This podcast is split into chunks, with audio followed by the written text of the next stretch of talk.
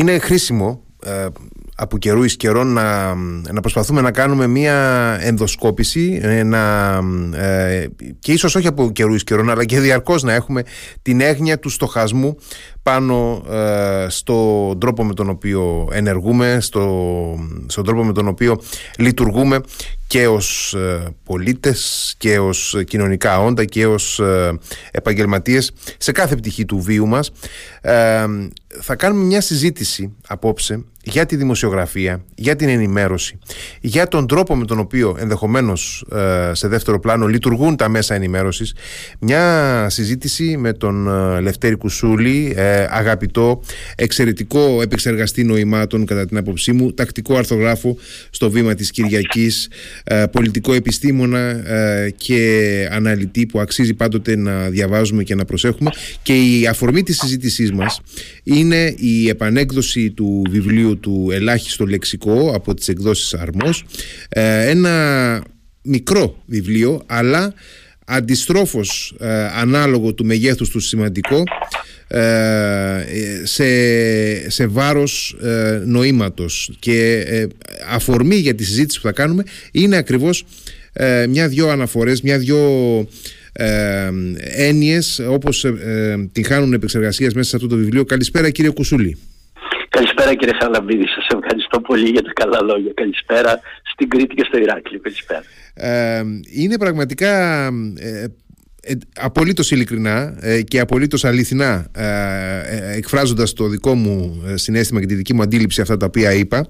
Και έχω όντως εντυπωσιαστεί και από την πυκνότητα και από τον πλούτο με τον οποίο διαχειρίζεστε τις έννοιες στο ελάχιστο λεξικό.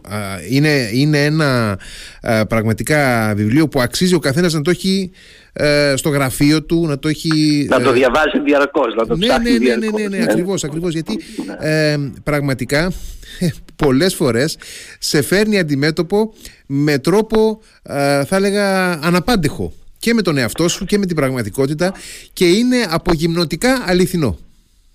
Ναι, πράγματι οι έννοιες τώρα είναι περίεργα όντα οι έννοιες, περιέχουν πάρα πολλές σημασίες μέσα τους ε, και για να προσπαθήσει κανείς να τις ορίσει αυτό έχει μια δυσκολία. Έτσι λοιπόν προσπάθησα να επιλέξω 110 περίπου έννοιες που κατά τη γνώμη μου έτσι συμπυκνώνουν το κοινωνικό και πολιτικό φαινόμενο θα έλεγα.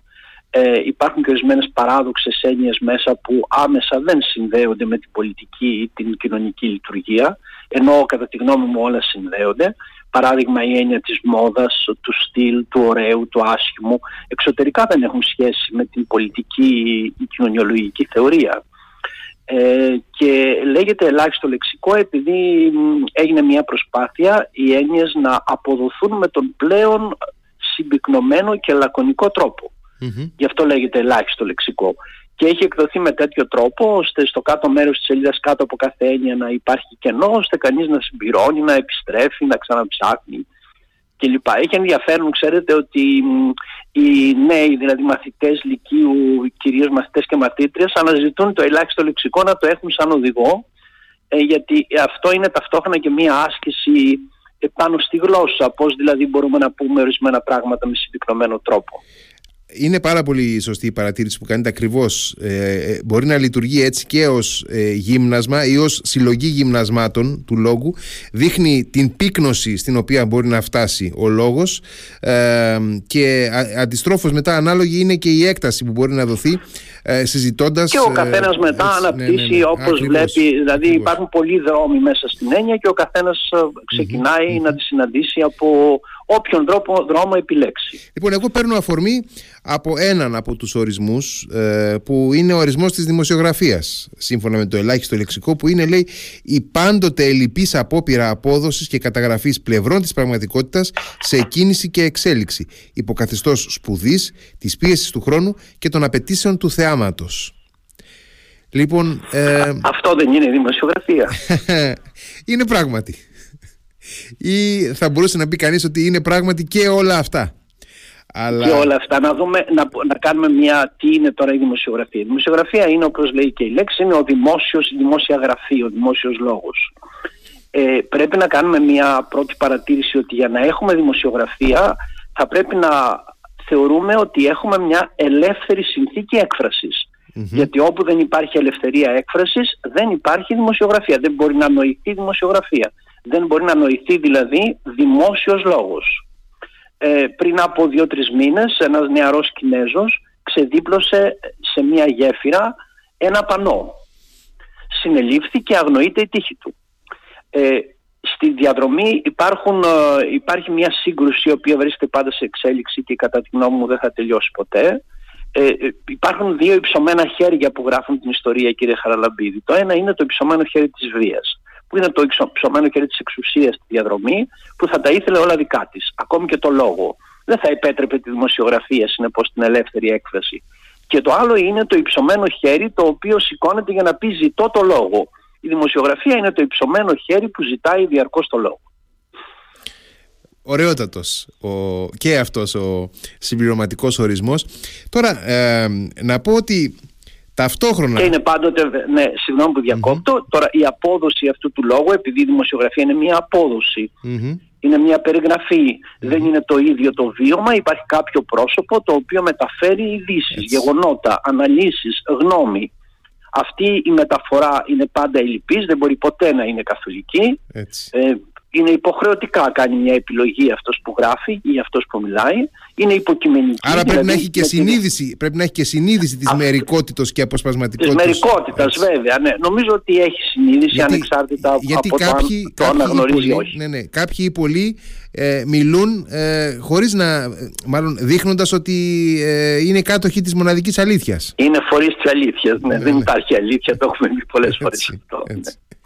Ναι. Λοιπόν... Έτσι λοιπόν η δημοσιογραφία είναι ε, όπως λέει μια ελλειπής απόπειρα να μεταφερθούν γεγονότα και μάλιστα πλευρές των γεγονότων, πλευρές της πραγματικότητας, δεν μπορεί κανείς να μεταφέρει τα παντα Δηλαδή ακόμη και αν σήμερα κάποιος ήθελε να κάνει ε, ένα εκτενές ε, ντοκιμαντέρ θα έλεγα, όχι μόνο ρεπορτάζ από τον πόλεμο στην Ουκρανία ή τη σύγκρουση στη Γάζα, αυτό που θα μας μετέφερε θα ήταν υποχρεωτικά μερικό δεν μπορούσε να καλύψει το σύνολο της πραγματικότητας. Αυτό δηλαδή είναι μια αντικειμενική κατάσταση. Ε, Τώρα αυτή η μεταφορά γίνεται κάτω από συγκεκριμένες συνθήκες. Υπάρχει μια ταχύτητα, πρέπει να αποδοθεί γρήγορα αυτό είτε είναι δελτίο ειδήσεων, είτε είναι ρεπορτάζ. Εδώ ε, βάζετε και το ζήτημα του χρόνου. Και έχει, εδώ ήθελα να πω ακριβώς ότι ε, συμπεριλαμβάνεται τη μεταβλητή του χρόνου μέσα στην ε, διαχείριση της Στην μετάδοση των γεγονότων, ναι. Υπάρχει πάντα ο χρόνος, υπάρχει μια πίεση χρόνου.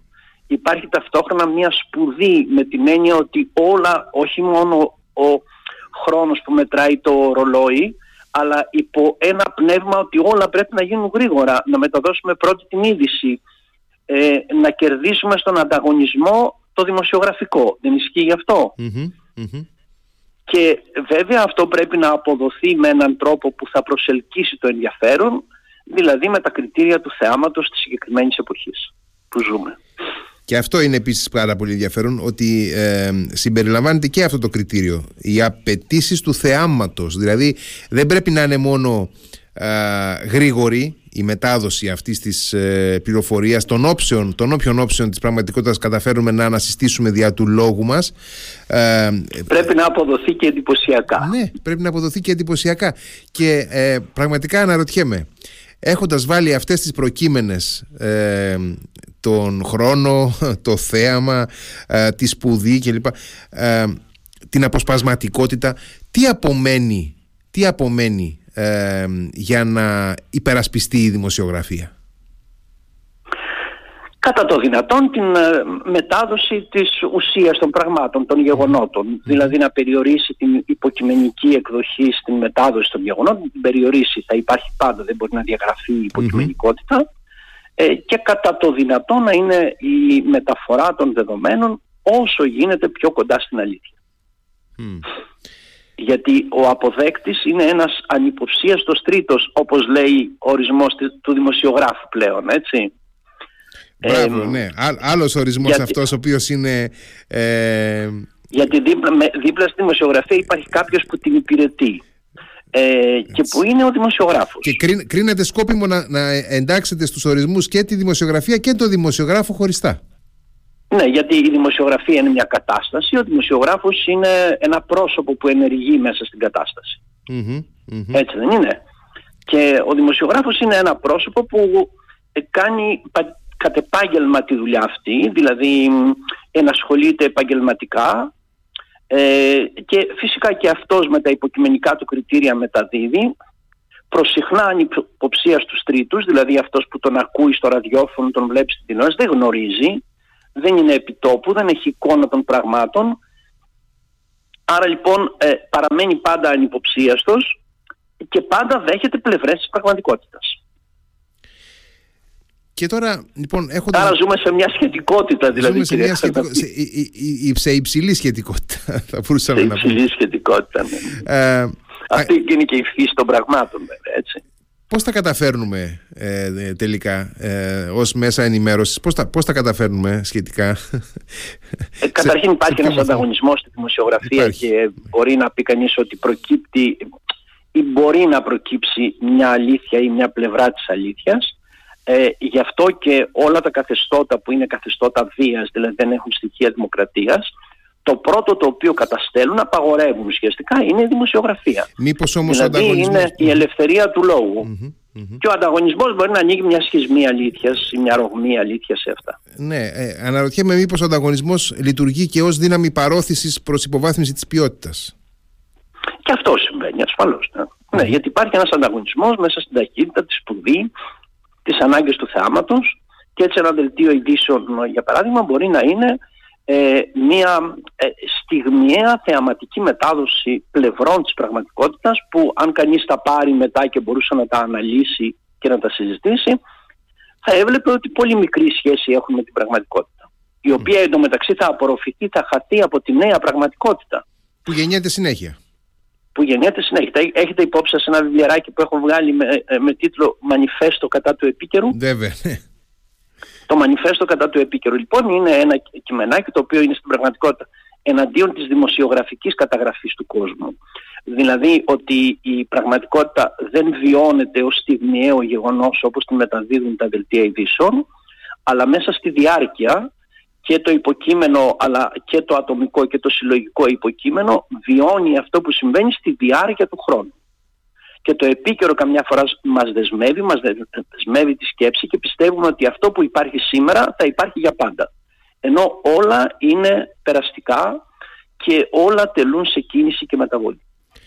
Έχουμε τη δυνατότητα, μπορούμε να αγνοούμε την επικαιρότητα; Όχι βεβαίως, μα επικαιρότητα είναι το παρόν, ασφαλώς όχι. Ασφαλώς όχι. Δεν αυτό δεν μπορεί να συμβεί. Αλλά πρέπει να έχουμε συνείδηση ότι η επικαιρότητα είναι μια στιγμή σε εξέλιξη, ότι κάτι άλλο θα την διαδεχθεί. Και ότι αυτό που συμβαίνει τώρα δεν είναι το πάνω.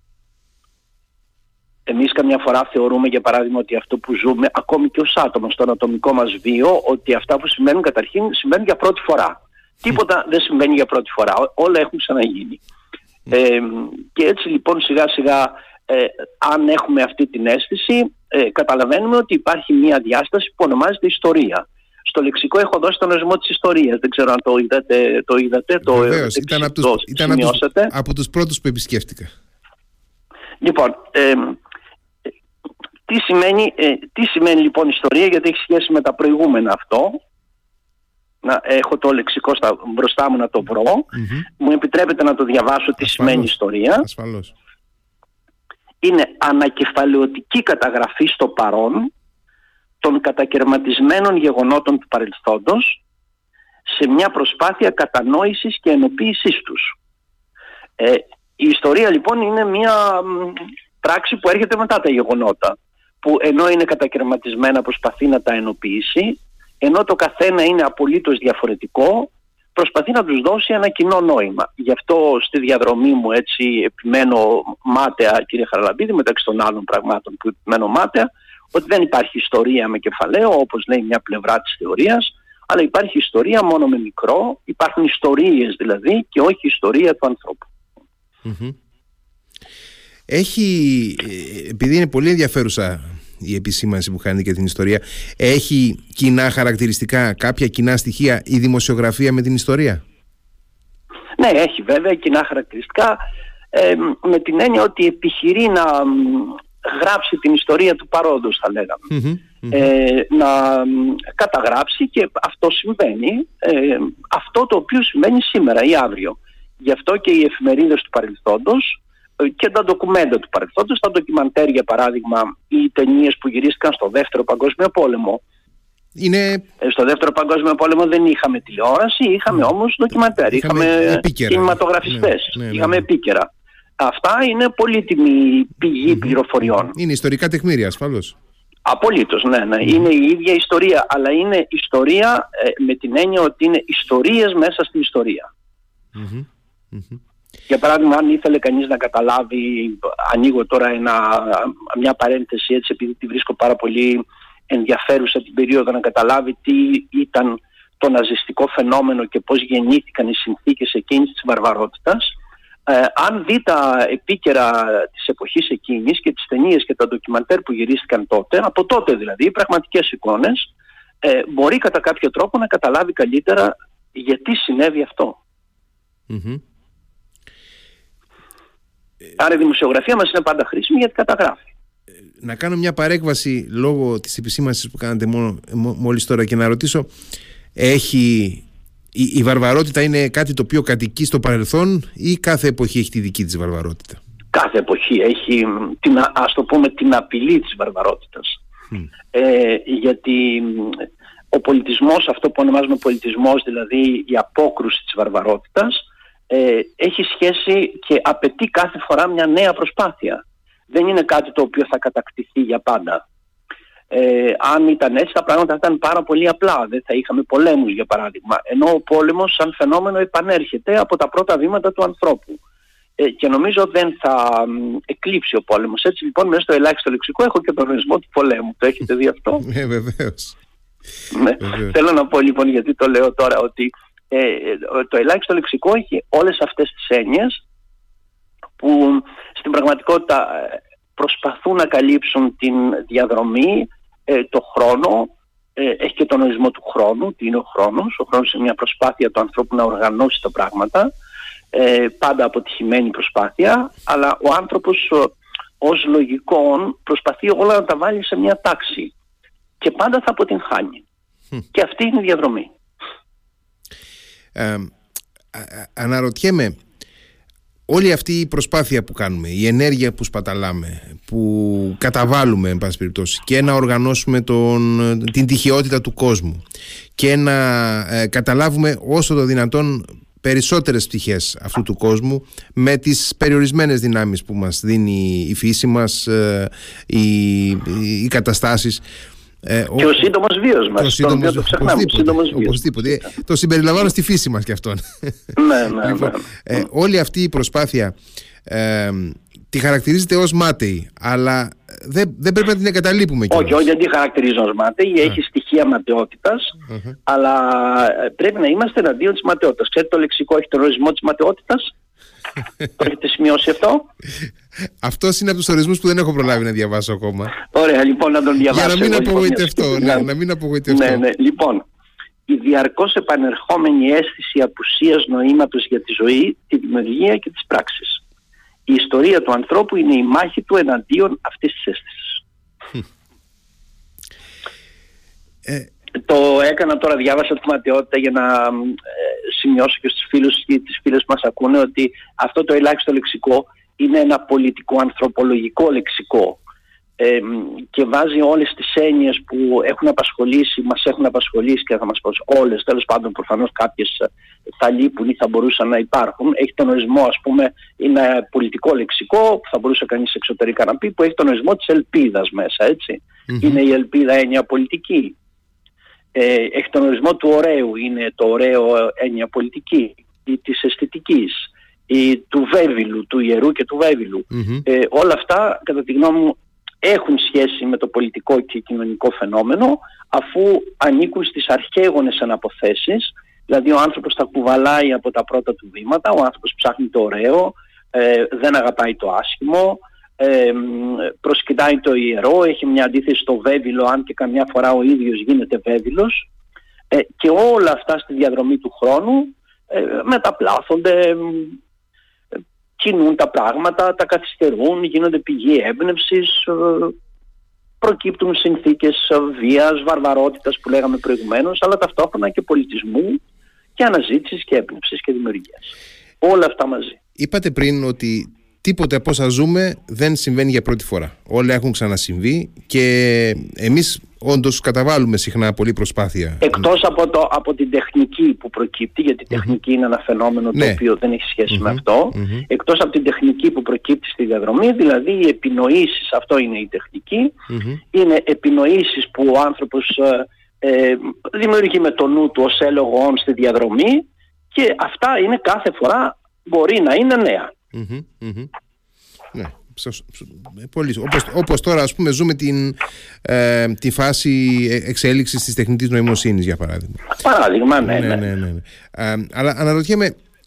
Γι' αυτό λοιπόν στο ελάχιστο λεξικό, τώρα συγγνώμη που αναφέρω απλώς έτσι επειδή για τους φίλους ναι, μας ακούν να αποκτήσουν μια εικόνα, υπάρχει και ορισμός της τεχνικής μέσα ε, που εξωτερικά συνήθως, δεν έχει σχέση συνήθως, με τον... συνήθως την ονομάζουμε λοιπόν, τεχνολογία. Λοιπόν, συνήθως την ονομάζουμε Εμείς τεχνολογία. την ονομάζουμε τεχνολογία, δεν είναι σωστός ο όρος. Ναι, ο ναι. όρος ο σωστός είναι τεχνική. Η τεχνολογία είναι ο λόγος πάνω στην τεχνική. Mm-hmm. Ε, η τεχνική λοιπόν είναι μέθοδος επίτευξης ενός σκοπού συνοδευόμενη από τα αντίστοιχα εργαλεία που επινοεί η σκέψη. Mm. Η φιλοσοφία στην υψηλή εκδοχή της. Mm. Γιατί η τεχνική είναι κάτι το οποίο δεν είναι απλώς μια μέθοδος υπό την υλική διάσταση που επιδιώκει ένα στόχο. Εγγράφεται στο κοινωνικό σώμα και κατά κάποιο τρόπο μεταπλάθει τις αντιλήψεις. Άρα λοιπόν είναι θα λέγαμε ένας φιλοσοφικός παράγοντας εισαγωγικά στη διαδρομή η τεχνική.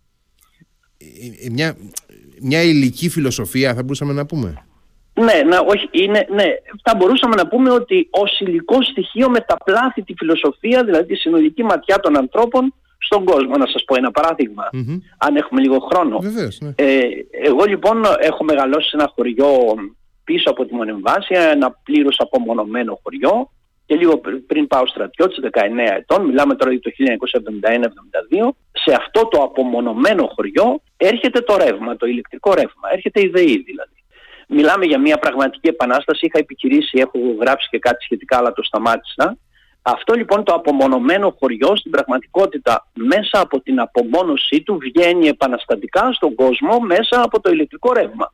Το ηλεκτρικό ρεύμα είναι μια τεχνική εφαρμογή, έτσι δεν είναι; Ναι, ε, αυτό όμως είναι μια επανάσταση για τη μικρό, μικρή κοινότητα των 250 ατόμων. Το χωριό λεγόταν Λυρά και λέγεται ακόμη Λυρά. Είναι στο δρόμο που πηγαίνει από τη Μονεμβάσιας στα Μουνά προς την Νεάπολη Λαγωνίας. Ε, αυτό λοιπόν ριζικά άλλαξε τη ζωή των ανθρώπων. Το πιο ριζικό ποιο ήταν να σας πω, άρα και τη φιλοσοφία, τη ματιά, ότι τα καφενεία φέρνουν τηλεοράσεις και τα καφενεία μετατρέπονται σε μικρούς κινηματογράφους και έτσι λοιπόν οι γυναίκες βγαίνουν από το σπίτι και πηγαίνουν κάθε βράδυ στο καφενείο να δουν ε, τα σύριαλ θα λέγαμε σήμερα έτσι. Και τον άγνωστο πόλεμο εκείνης της εποχής του. Θυμάστε τον άγνωστο ε, πόλεμο. ε, ε, δεν το θυμάμαι σε πρώτη προβολή το θυμάμαι σε δεύτερη προβολή ναι. αλλά Ξέρετε θυμάμαι, τι ήταν θυμάμαι ο όλο το, πόλεμος, βέβαια θυμάμαι, ε, θυμάμαι. Γνωρίζω όλη την ατμόσφαιρα που δημιουργούσε ο άγνωστος Ακριβώς, πόλεμος Ακριβώς, γι' αυτό σας το λέω λοιπόν. Ναι. ο άγνωστος πόλεμος λοιπόν έγινε στοιχείο της απομονωμένης κοινότητας επειδή ήρθε ένα τεχνικό εργαλείο στη διάθεσή της που ήταν το ηλεκτρικό ρεύμα. Και έτσι λοιπόν οι γυναίκες αλλάζουν συμπεριφορές γιατί είναι σχεδόν κάθε βράδυ στο καφενείο να δουν τηλεόραση. Μαζί με τους άνδρες τους, τα παιδιά εκεί βλέπουν τηλεόραση. Δεν είναι, δεν είναι αυτό μια νέα, θα λέγαμε, φιλοσοφική σε εισαγωγικά ματιά στα πράγματα και δεν διαμορφώνει προοδευτικά μια νέα αντίληψη. Βέβαια. Άρα λοιπόν ότι υπάρχει ένας κόσμος έξω από τον κλειστό κόσμο. Βέβαια. Μιλάω, σας μιλάω τώρα για μια περιοχή που δεν, δεν έχει ακόμη ε, συγκοινωνία, δεν υπάρχει κτέλ δηλαδή ακόμη ε, και ο δρόμος το χειμώνα κοβόταν, δεν είχε καν δρόμο. Όλη η μετακίνηση γινόταν με τα πόδια ή με τα ζώα. Άρα το ηλεκτρικό ρεύμα είναι για αυτούς μια επανάσταση. Ανάλογες πράξεις έχουμε στη διαδρομή, Σε όλη την κοινότητα των ανθρώπων, στην κοινωνία ιδιαίτερα στη Δύση. Η Δύση γίνεται αυτό που είναι επειδή στην πραγματικότητα αυτό που υπήρξε ως σκέψη ε, ενώ φιλοσοφικοπολιτική συναντιέται με την τεχνική επανάσταση. Και να ρωτήσω, ε, πιστεύετε ότι ε, για, για να, να κάνω και αυτή την ερώτηση που την κράτησα, τη φύλαξα από πριν ε, όλη αυτή η προσπάθεια που κάνουμε να, ε, να συλλαμβάνουμε τον κόσμο όλη αυτή η προσπάθεια που καταβάλουμε να μαθαίνουμε το παρελθόν στο βαθμό που την καταβάλουμε εν πάση περιπτώσει. Γιατί είναι τόσο αποτυχημένη διότι από ό,τι φαίνεται κάνουμε τα ίδια και τα ίδια λάθη διαρκώς.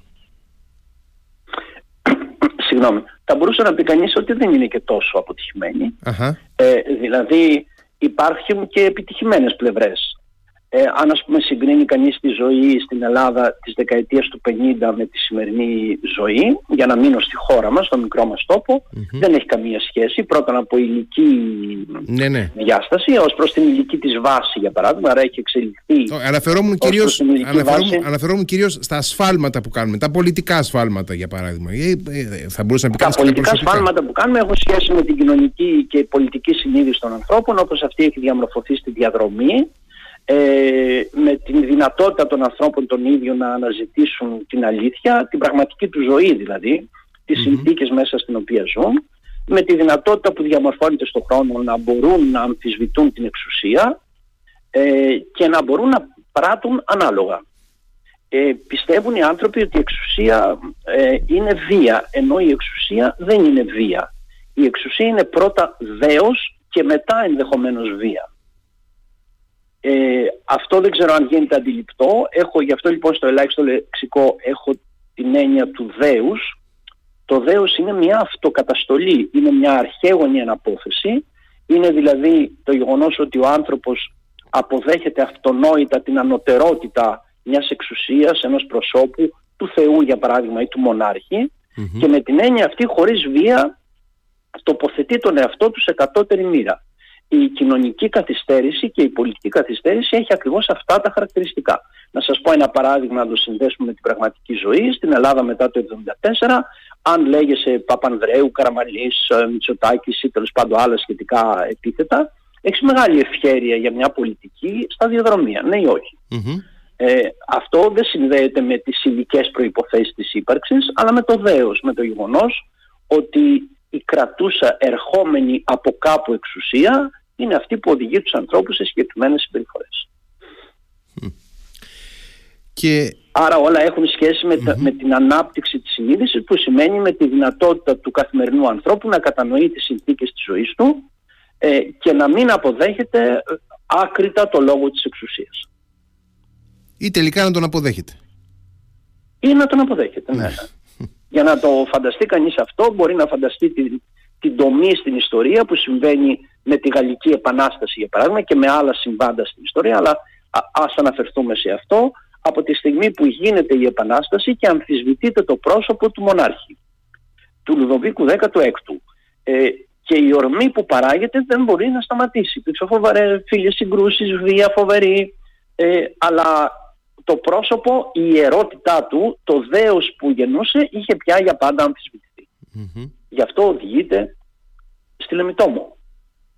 Θέλω να πω ότι αυτή η τομή που συμβαίνει κατά κάποιο τρόπο κατακριμνίζει το δέος που κέρδιζε ο μονάρχης, είχε κερδίσει ο μονάρχης στη διαδρομή. Βεβαίως ασκούσε και βία, πρώτιστα όμως ήταν δέος αυτό το οποίο γεννούσε η ιδέα του μονάρχη και το πρόσωπο του μονάρχη και αυτό κατακριμνίζεται. Γι' αυτό και είναι μια μεγάλη ιστορική πράξη η Γαλλική Επανάσταση. Η οποία επανάσταση όμως ε, αντικατέστησε το δέος του μονάρχη με ένα άλλο δέος, το δέος της μαζικής βίας. Ε, στη συνέχεια έχουμε λοιπόν διάφορες μεταπλάσεις των γεγονότων αυτών, των δεδομένων αυτών. Καθώς όμως εξελίσσεται η κατάσταση στη Δύση, ο έλεγχος της βίας ε, έχει προχωρήσει σε σχέση με άλλες περιοχές του πλανήτη. Ε, για παράδειγμα, αν κανείς περάσει, θα μπορούσε να περάσει και κολυμπώντας ενδεχομένως και πάει από την ε, ε, Ισπανία απέναντι στην Αφρική, θα συναντήσει έναν άλλο κοινωνικό κόσμο όπου εκεί η βία έχει άλλα και πιο έντονα Για γι, αυτό, γι' αυτό και, στην και στο λεξικό αυτό που επιχειρώ τον ορισμό της πολιτικής ε, λέω ότι η πολιτική είναι ο θεσμικός έλεγχος της βίας. Δηλαδή η εξέλιξη του ανθρώπου θα περιορίζει τη βία, η βία δεν θα εξαλειφθεί ποτέ, μέσα από κανόνες. Γι' αυτό λέγεται θεσμικός έλεγχος. Περιορίζουμε τη βία όσο μπορούμε στη διαδρομή. Για να ε, οδηγήσω τέλος πάντων την ε, συζήτηση σε ένα τεχνητό πέρας γιατί ε, θα μπορούσε να είναι απέραντη και είναι στη φύση της απέραντης. Δεν έχουν τέλος συζητήσεις αυτές, είναι πράγματι έτσι θα επιστρέψω στην, ε, στην έννοια και την πραγματικότητα της λέξης. Είναι μια έννοια που ε, επίσης τη διαχειρίζεστε μέσα στο ελάχιστο λεξικό. Έχετε τρία μικρά κείμενα για την λέξη, για τις λέξεις. Ε, για τις λέξεις, ναι, έχω τρία κείμενα για τις λέξεις. Ναι. Και ε, αναρωτιέμαι εν τέλει ποια είναι η δύναμη των λέξεων; Η δύναμη των λέξεων, το λεξικό αυτό πίσω η, στη διαδρομή είχαν είχε υποστηριχθεί νομίζω και από τον Λένιν και από τον Μάο ότι η εξουσία βρίσκεται στην άκρη της κάνης. Η εξουσία όμως βρίσκεται στην άκρη της γλώσσας, γι' αυτό στο πιστόφυλλο το αναφέρω αυτό. Η εξουσία βρίσκεται στην άκρη της γλώσσας και όχι στην άκρη της κάνης. Τι σημαίνει αυτό, ότι ό,τι και αν συμβεί, ακόμη και σε έναν πόλεμο να πάμε, σε μια κοινωνική πολιτική επανάσταση να πάμε, όλος ο χειρισμός θα γίνει δια του λόγου θα γίνει δια των λέξεων. Οι, οι λέξεις είναι τελικά το εργαλείο που διαθέτει όχι μόνο η εξουσία αλλά και οποιοδήποτε επιχειρεί να ασκήσει μια επιρροή ε, άλλο εργαλείο από αυτό δεν έχει. Ακόμη και στη βία να καταφύγει, η καταφυγή στη βία θα έχει μια προσωρινότητα. Θα επιδιώξει στη συνέχεια μέσα από τις λέξεις να δικαιώσει αυτή τη βία. Ιδεολογικά ενδεχομένως, αλλά το όργανό του είναι ο λόγος. Ε, είναι οι λέξεις. Γι' αυτό καμιά φορά έλεγα και λέω πάντα ότι οι ιδέες κινούν τον κόσμο και οι λέξεις τον αλλάζουν. Δηλαδή δια των λέξεων θα γίνει η επεξήγηση μιας πολιτικής για παράδειγμα. Υπάρχει mm-hmm. άλλος Γι' αυτό και στο λεξικό επιχειρώ και τον ορισμό του λόγου και ορίζεται ως το πυρομαχικό της πολιτικής πράξης ο λόγος, δηλαδή η πολιτική σύγκρουση το πυρομαχικό που διαθέτει είναι ο λόγος. Είναι οι λέξεις δηλαδή.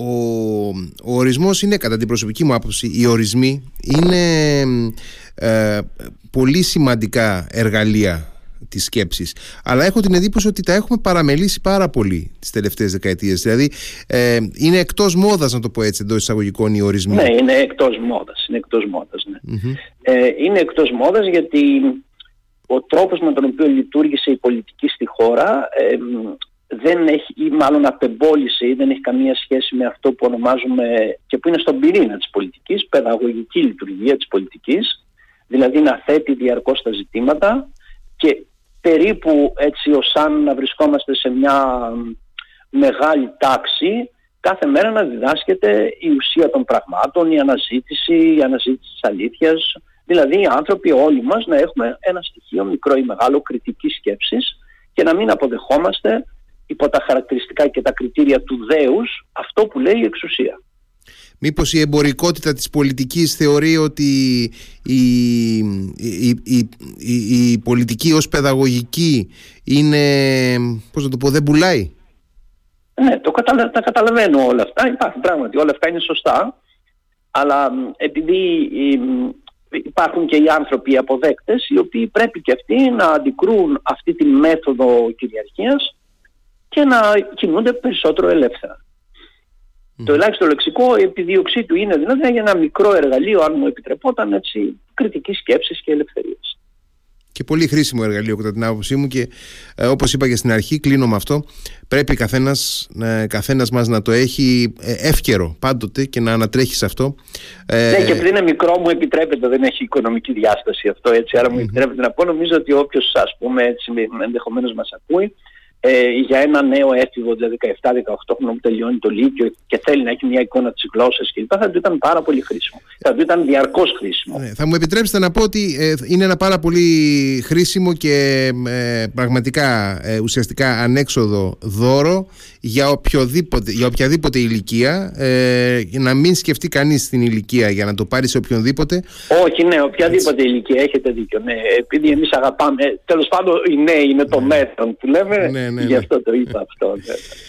Από τις εκδόσεις Αρμός Από τις εκδόσεις Αρμός, βεβαίως. Ε, και ε, πιστεύω ότι θα είναι χρήσιμος στους ανθρώπους. Ε, το πιστοποιώ προσωπικά. θα είναι πάρα πολύ χρήσιμο. Θα είναι πάρα πολύ χρήσιμο. Ευχαριστώ πάρα πολύ για τη συζήτηση. Για εγώ ευχαριστώ. Εγώ ευχαριστώ κύριε Κουσούλη και ε, για άλλη μια φορά ε, την ευχαριστήθηκα τη συζήτηση. Και... Θα τα ξαναπούμε πάλι με την πρώτη ευκαιρία. Αυτό είναι βέβαιο. Να είστε καλά. Να είστε καλά. Καλό βράδυ. Καλησπέρα, καλησπέρα σε όλους και σε όλες. Καλό βράδυ εκεί νότια στην Κρήτη που αγαπάμε πάρα πολύ. Εγώ είμαι από τη Λακωνία και πίσω από τα βουνά ε, του χωριού μου όταν ανεβαίναμε και πηγαίναμε τα πρωινά στα χωράφια και είχε καθαρό καιρό, βλέπαμε την Κρήτη. Εξάλλου έχουμε σχέση εμείς τώρα η Νότια Λακωνία, Μάνη και λοιπά με την Κρήτη. Σχέσεις, είμαστε ναι, ναι. στην πραγματικότητα. Στο χωριό μου υπήρχαν τρεις οικογένειες από την Κρήτη. Ναι, ναι, υπάρχουν σχέσεις ε, ειδικά στο, στο βάθος των, ε, των χρόνων από το τέλος του Μεσαίωνα και μετά αναπτύχθηκαν πολύ Είχαμε ανταλλαγές, είχαμε έτσι, ανταλλαγές. Έτσι, έτσι, έτσι, έτσι. Σας ευχαριστώ Χάρηκα πολύ. πάρα πολύ, ευχαριστώ πάρα πολύ, καλό βράδυ. Και εγώ καλό βράδυ, γεια σας.